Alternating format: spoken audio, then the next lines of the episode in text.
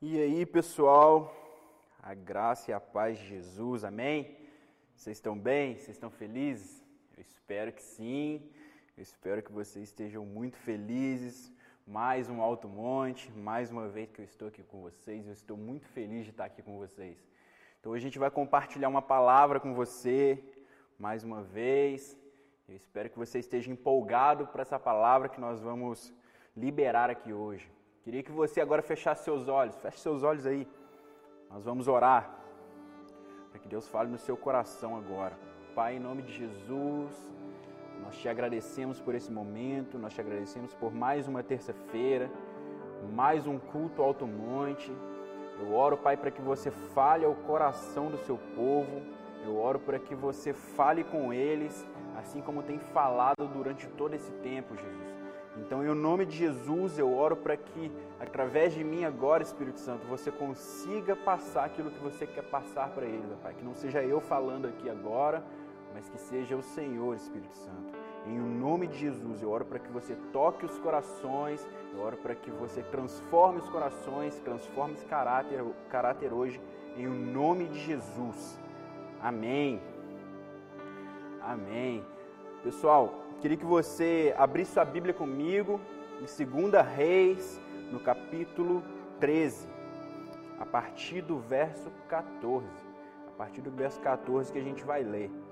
Dar um tempinho para você ler, para você abrir, na verdade, para você abrir aí com a gente, para que a gente possa ler. Se eu fosse dar um, um, um nome para a mensagem de hoje, eu daria o nome tipo em Deus não se dá migué. em Deus não se dá migué. Eu sou um pouco ruim para dar nome. Quem geralmente dá os nomes da minha mensagem é a Karina, porque ela edita e posta. Então aparece um nome lá eu falo: será que eu falei disso mesmo? Será que é isso que eu falei? O nome fica geralmente melhor do que eu pensei. Segunda Reis, vamos lá? Segunda Reis 13, no verso 14. Ora, Eliseu estava sofrendo da doença da qual morreria. Então Joás, rei de Israel, foi visitá-lo e, curvado sobre ele, chorou, gritando: Meu pai, meu pai, tu és como os carros e os cavalos de Israel. E Eliseu lhe disse: Traga um arco e algumas flechas. E ele assim fez. Pegue o arco em suas mãos, disse ao rei de Israel. Quando pegou, Eliseu pôs suas mãos sobre as mãos do rei e lhe disse: Abra a janela que dá para o leste e atire. O rei o fez. E Eliseu declarou: Esta é a flecha da vitória do Senhor, a flecha da vitória sobre a Síria. Você destruirá totalmente os arameus em Afec. Em seguida, Eliseu mandou o rei pegar as flechas e golpear o chão. E ele golpeou o chão três vezes e parou. O homem de Deus ficou irado com, com ele e disse: Você deveria ter golpeado o chão cinco ou seis vezes. Assim iria derrotar a Síria e destruiria completamente. Mas agora você vencerá somente três vezes. Como o texto ele nos diz, é, a Síria queria atacar Israel. É, o contexto nos diz isso. Então o rei Joás, ele vai desesperadamente atrás de Eliseu e ele diz: "Meu rei, meu meu rei, ó, perdi. Meu pai, meu pai". Então ele vai atrás de, de, de Eliseu e diz: "Meu pai, meu pai", desesperado pelo, pelo que ia acontecer e ele tinha muitos motivos para ter essa reação. Se a gente olhar no contexto, o seu pai, quando seu pai reinava, ele simplesmente, é, Israel simplesmente estava sobre domínio da Síria. Então ele estava sobre domínio da Síria e ele estava preso em, em, em cativeiro Israel. Só que quando o pai dele, Joacás, ele clama a Deus, Deus se compadece do povo de Israel e ele liberta o povo de Israel. Então eles são libertos. Porém, se a gente olhar no contexto, acontece uma coisa que é um pouco complicada, porque por mais que Deus tenha libertado eles, eles continuam pecando contra Deus. Então eles continuam vivendo uma vida de iniquidade, eles continuam vivendo uma vida medíocre diante de Deus, mesmo depois de Deus ter livrado eles de cativeiro. E isso é um grande problema. É um grande problema você ser agraciado por Deus e continuar como você era antigamente. Ah, é complicado porque você continua do jeito que você estava. E o evangelho não é sobre só você aceitar e continuar como você está. O evangelho é sobre você ser mudado também. Então Joacás vem e continua sendo como ele era. E Jeoás, não diferente de seu pai, ele tem um governo, um reinado é, de iniquidade, um reinado que continua sendo como era do seu pai. A gente ouviu no domingo o pastor Bill pregando, falando sobre é, se passar para o seu filho como ele deve, deve ser, criar o seu filho num bom caminho e ele não vai se desviar dele, como Davi fez com Salomão, mas a gente vê que nesse caso não foi igual, foi diferente. É, o pai era um iníquo e o filho continuou sendo um iníquo, porque o pai não ensinou o caminho que ele devia andar. Jeoás não aprendeu de seu pai o que ele deveria fazer. Jeoás não aprendeu uma conduta de um rei, uma conduta de um homem de Deus. Ele não aprendeu com seu pai. Então ele continua sendo um rei que não vive e não reina no padrão de Deus. Ele não reina no padrão de Deus. Então a gente viu que Jeoás procurou Eliseu. Porque é, nada mudou, né? Se a gente for olhar nos dias de hoje é a mesma coisa. Você passa o aperto, você busca Deus. Você passa o aperto, você vai atrás de quem? Do homem de Deus. É assim que as coisas são. Mas não deveria ser assim e continuar assim. O problema não é você buscar o homem de Deus, porque isso é bom. Se você buscou o homem de Deus, você está buscando é, a quem ele tem, ao Deus dele. Só que você continuar sendo como você era antes, esse é um problema. É um problema isso.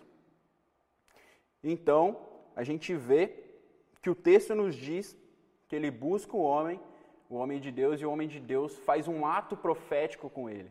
Um ato profético que primeiro ele lança a flecha na janela, pela janela, e depois ele, ele atira e fere a terra, que foi o ato que o homem pediu para que ele fizesse, o homem de Deus pediu para que ele fizesse, Eliseu pediu para que ele fizesse. Só que a gente vê que Jeoás, diferente do que o homem de Deus tinha esperava que ele fizesse, ele fez o contrário. Jeoás esperava que ele ferisse a terra pelo menos umas cinco, seis vezes, mas ele fere a terra apenas três vezes. Ele fere a terra apenas três vezes. E com isso, a gente vai para o nosso primeiro tópico, que é em Deus não se dá migué. Em Deus não se dá migué, gente. Não tem como dar miguel, migué em Deus. Uh, com certeza, Joás tinha mais flechas do que ele atirou porque senão o homem de Deus não tinha se indignado com ele, não tinha se irado contra ele. Então, Joás tinha mais flechas do que ele atirou. Então, nós sabemos que, que ele poderia ter feito mais, ele poderia ter atirado mais e ferido a terra mais. Então, por que ele deu migué? Porque ele não atirou o quanto ele deveria atirar. Ele fez ah, tem que atirar? Então eu vou atirar aqui duas, três vezes, tá bom. Vou fazer do jeito que dá aqui, tá tranquilo. Vamos acabar logo com esse teatro. Vamos acabar logo com o que, que, você está fazendo aí e está resolvido. Se é só fazer isso, vamos fazer três vezes, tá bom. Mas não era isso que o homem de Deus estava esperando dele. Só que eu queria que você entendesse o que é Miguel primeiro. Porque às vezes está me ouvindo e está falando, mas o que, que significa isso afinal? E o que, que é Miguel afinal? O migué é simplesmente a arte de enganar, a arte de fingir que está fazendo alguma coisa, de fingir que fez, fazer mais ou menos ali para ver se passa batido, sabe? É, eu lembro que quando eu jogava bola, eu jogava no Tupinambás, eu jogava no Baeta, e diga-se de passagem, jogava muita bola. Finge aí que, diga-se de passagem. o Caio está falando que é conversa fiada aqui, mas ele sabe que não é. Ele sabe que não é. Mas eu vou parar de, de me gabar aqui, vai que aparece alguém nos comentários aí. É Miguel. Puro Miguel, tô dando um Miguel para você aqui agora. Um bom, um bom exemplo de que é o Miguel. Mas lembrando que quando eu treinava, eu jogava no, no Tupinambás e, e sempre tinha que aqueles treinos físicos. E a gente dava 10, 15 voltas entre, durante o campo, assim, em volta do campo, né? Em volta do campo, assim. E a gente tinha que correr e correr e correr. E sempre tinha aqueles que treinavam queriam ser mais intensos, que queriam terminar primeiro, que queriam acabar primeiro e se gabavam de terminar primeiro. Só que o problema dessas pessoas, o problema desses meninos, é que às vezes eles davam migué no treinador. Como? Eles não davam a volta inteira no campo. Antes de chegar na, na linha de fundo, na bandeirinha do linha de fundo do escanteio, eles paravam na, na grande área ali e virava, e na grande área virava, dando tipo nenhuma volta na verdade, porque eles não iam até o final. Isso é da migué. Sabe, mas qual que é a consequência do migué? Porque vezes o, o, treinador via e falava: "Não, você vai dar outra volta, uma volta a mais, essa volta você não completou. Essa volta não valeu não. Você pode dar mais uma". Então acabava que em vez de dar 15, ele acabava dando 20. Eu, diferente aí, eu, eu gostava de fazer, tipo, inteiro, porque eu sabia da consequência. Eu sabia da consequência que era de não dar a volta inteira. Então, pô, já que eu tenho que dar 15, vamos dar as 15 direito. Vamos fazer tudo direito, que aí eu não vou ter que dar 20, 25. Porque ele vai me pegar. Ele vai ver que eu estou fazendo errado. Ele vai fazer eu dar mais voltas do que eu precisava dar. A consequência do meu migué do meu fingimento vai ser eu dar mais voltas e ficar mais cansado ainda. Então vamos fazer direito, vamos fazer do jeito certo. E foi exatamente o que Joás fez. O homem de Deus mandou ele flechar a terra, ferir a terra, e ele falou: Ah, vou dar três aqui e está resolvido. Ah, vou ferir a terra aqui mais ou menos e, e, e vamos acabar logo com isso. Só que isso teve consequências. Como a gente viu Eliseu falou com ele: Olha, se você tivesse feito tudo certinho, se você tivesse ferido de verdade, você é, venceria completamente a Síria. Você teria vencido completamente a Síria e destruído, destruído ela. Mas você feriu três vezes, então três vezes você vai vencer contra ela. Vão ser três vezes que você vai se sobressair contra ela. Porque foi o que você plantou, que foi o que você feriu. Então aí está a consequência do Miguel. E a gente vê, é, a gente vê na atitude do rei e pode aprender algumas coisas que a gente pode levar para a nossa vida. Uma das coisas que faltou para ele foi zelo, faltou para ele excelência, faltou para ele intensidade, faltou para ele constância. Foram quatro coisas que faltou, que faltaram para ele durante o ato profético que ele tinha que fazer. Foram quatro coisas que ele devia fazer e ele não fez direito. Mas aí você me pergunta: ah, mas ele não fez? Fez. Mas ele poderia ter feito mais. E o problema todo está aí. Porque o, o profeta não falou para ele quantas vezes ele tinha que ferir, ele feriu ali mais ou menos e estava resolvido.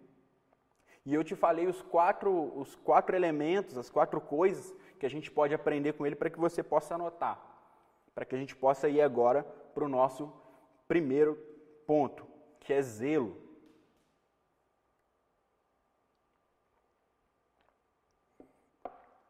A gente vê que Jeoás não zelou pela palavra que ele tinha recebido. As direções do profeta foram bem simples: fere a terra. E ele feriu. Só que, como eu disse, ele não feriu quanto o profeta esperava que ele ferisse.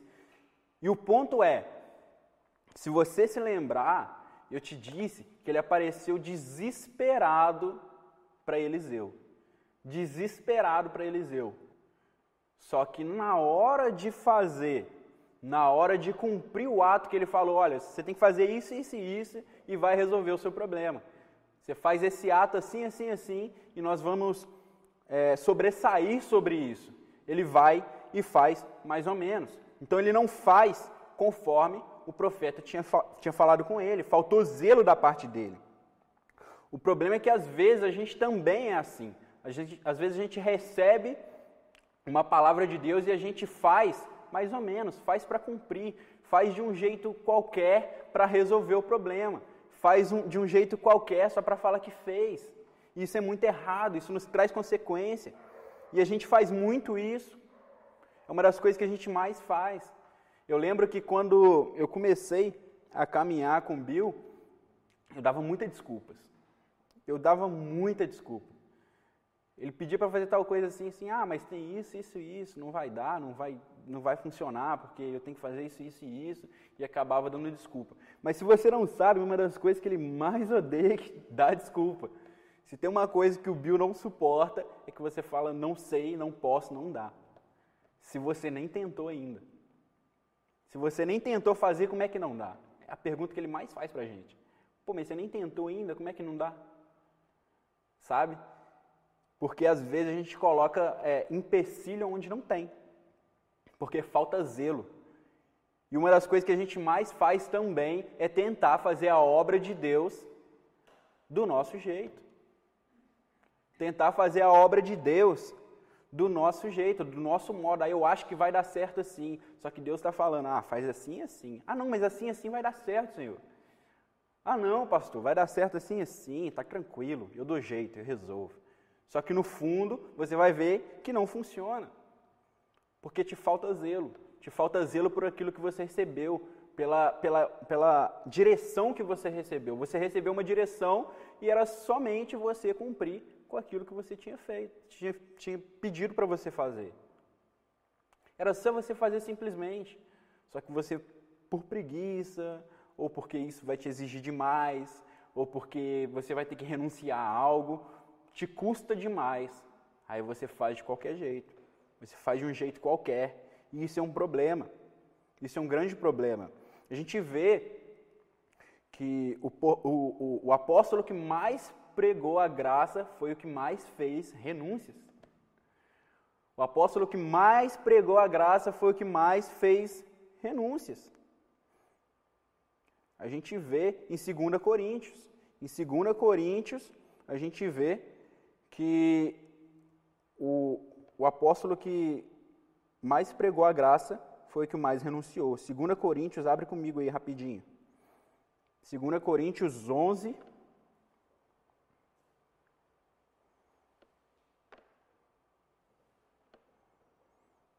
2 Coríntios, capítulo 11. A gente vai ler a partir do verso 23.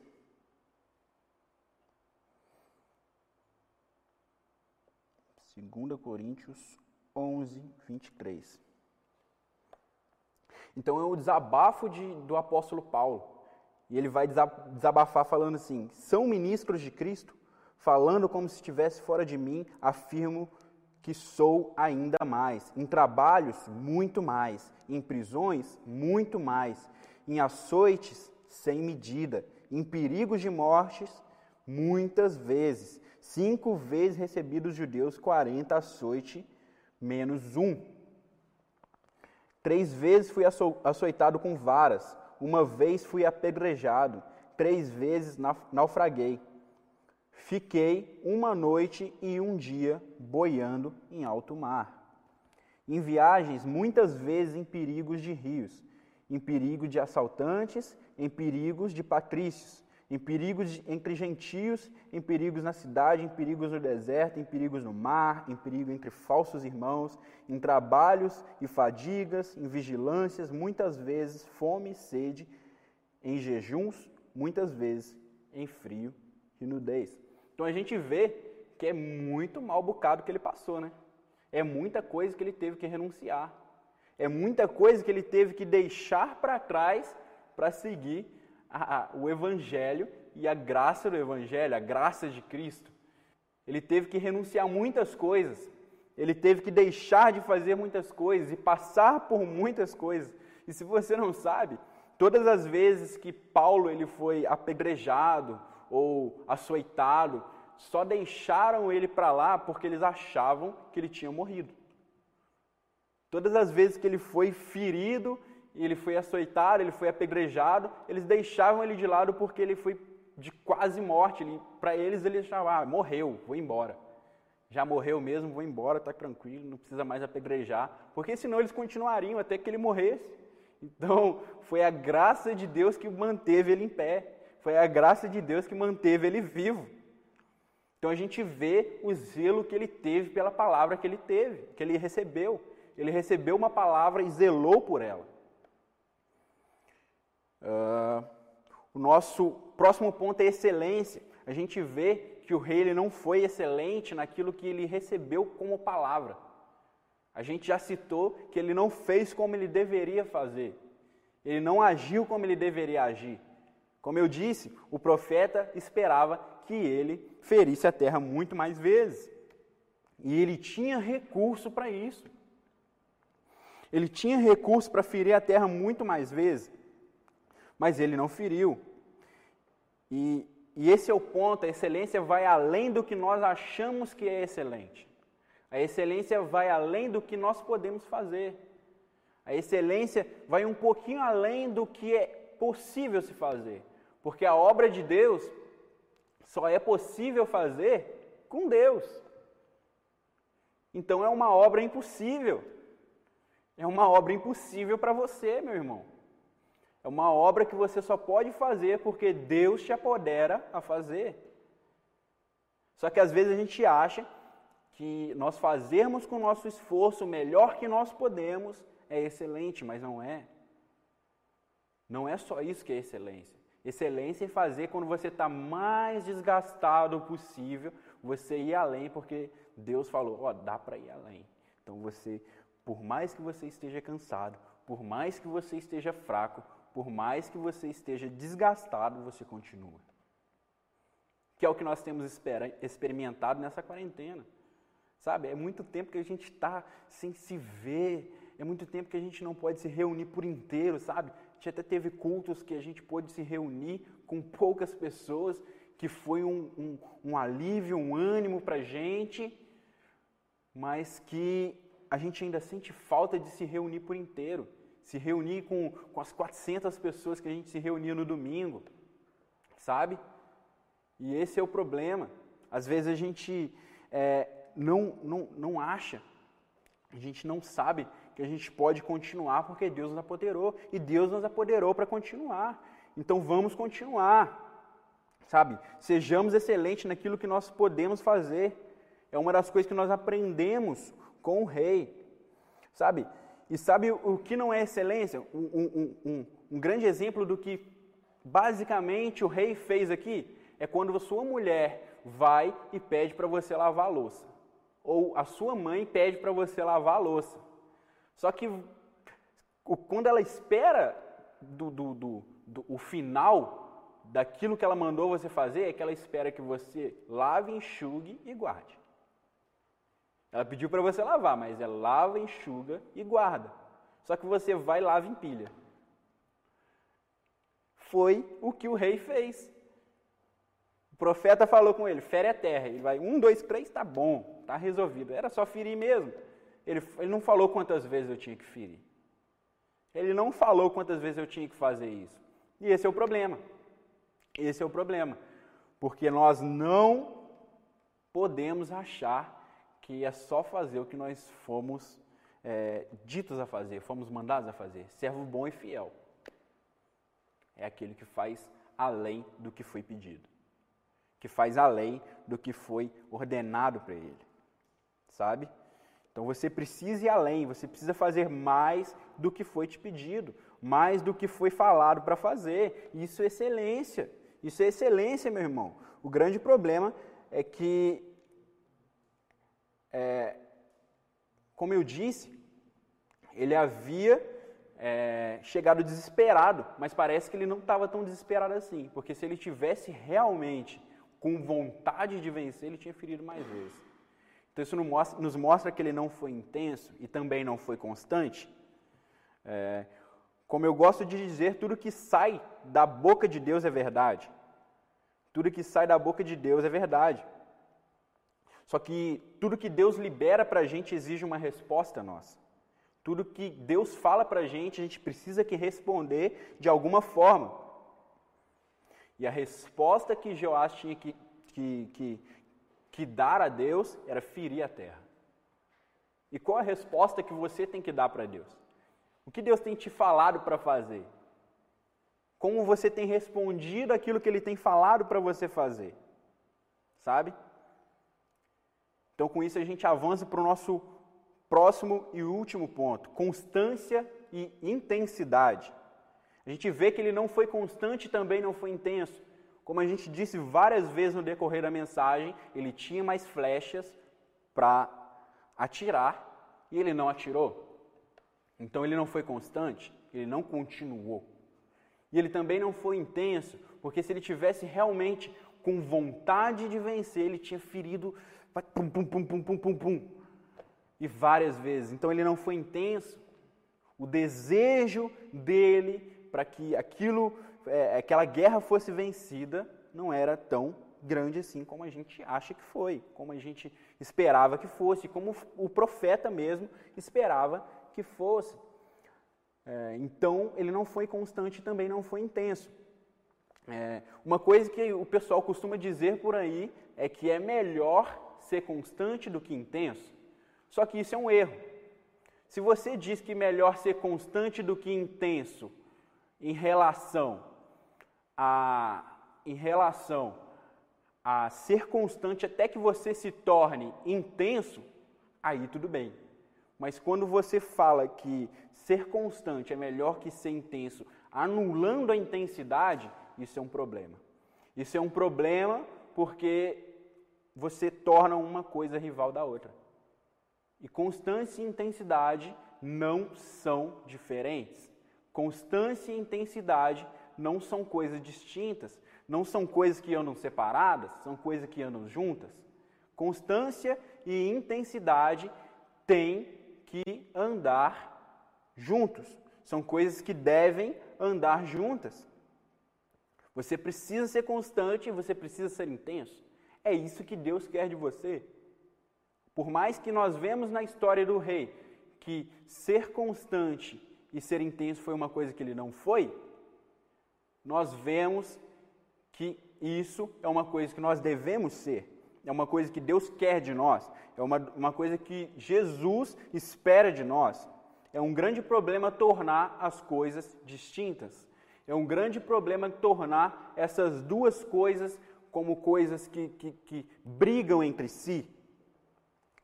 E Apocalipse, no capítulo 3, no verso 15 e 16, é Deus, é, é, é, é João falando sobre, falando para a igreja de Laodiceia.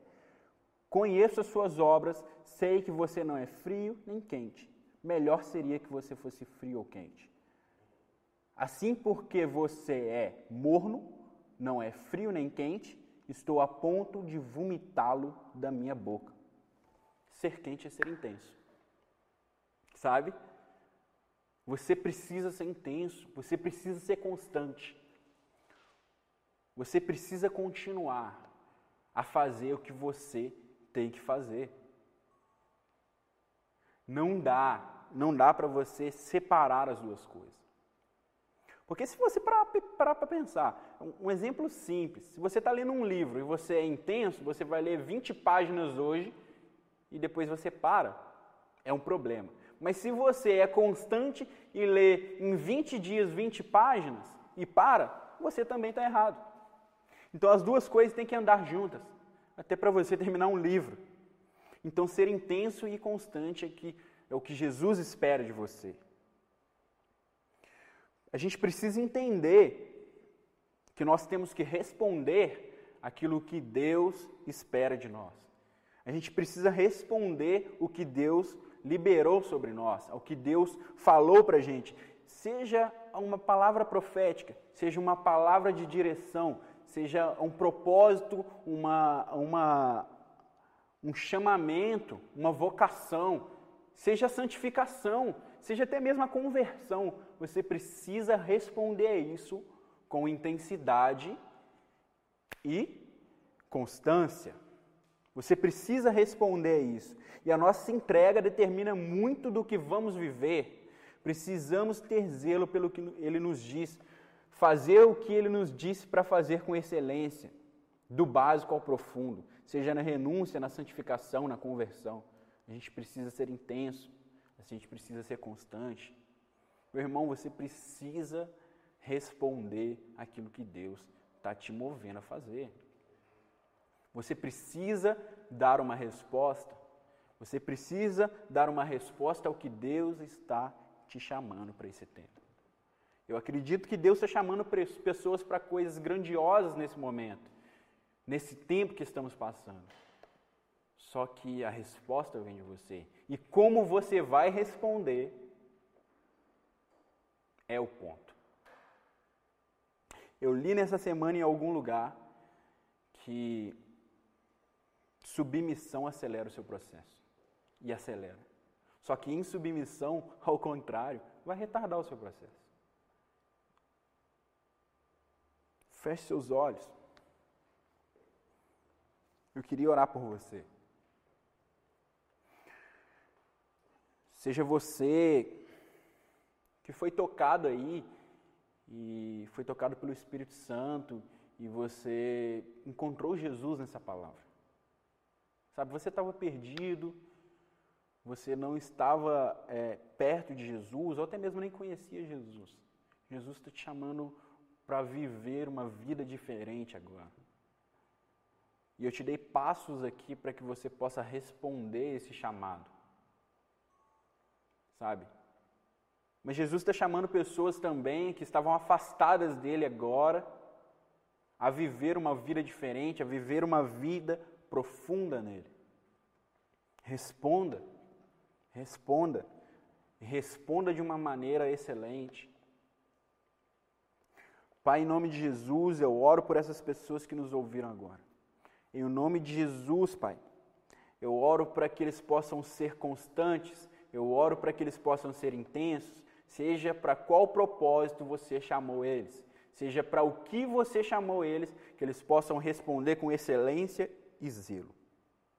Em nome de Jesus, Pai, eu oro para que você faça uma obra grandiosa através dele, deles e na vida deles. E que em nome de Jesus, eu oro também, Espírito Santo, para que você mova o coração deles, para que eles possam responder de maneira excelente aquilo que você está chamando eles. Em nome de Jesus, eu oro para que essa noite seja um ponto de partida para uma vida diferente, um ponto de partida para uma vida extraordinária junto com você, Jesus. Em o nome de Jesus, eu oro para que nada seja igual a partir de agora. Que depois dessa live seja tudo diferente em o nome de Jesus. Em o nome de Jesus, que a vida deles sejam transformadas agora, Espírito Santo. É você quem muda a vida, é você quem confronta, é você que convence. Então, em nome de Jesus, faça a obra agora. A sua obra, Espírito Santo. Em nome de Jesus. Amém. Amém e amém. Eu espero que você tenha sido abençoado por essa palavra. Eu espero que você saia daqui diferente. Espero que você saia daqui sabendo responder aquilo que Deus tem te chamado. Então,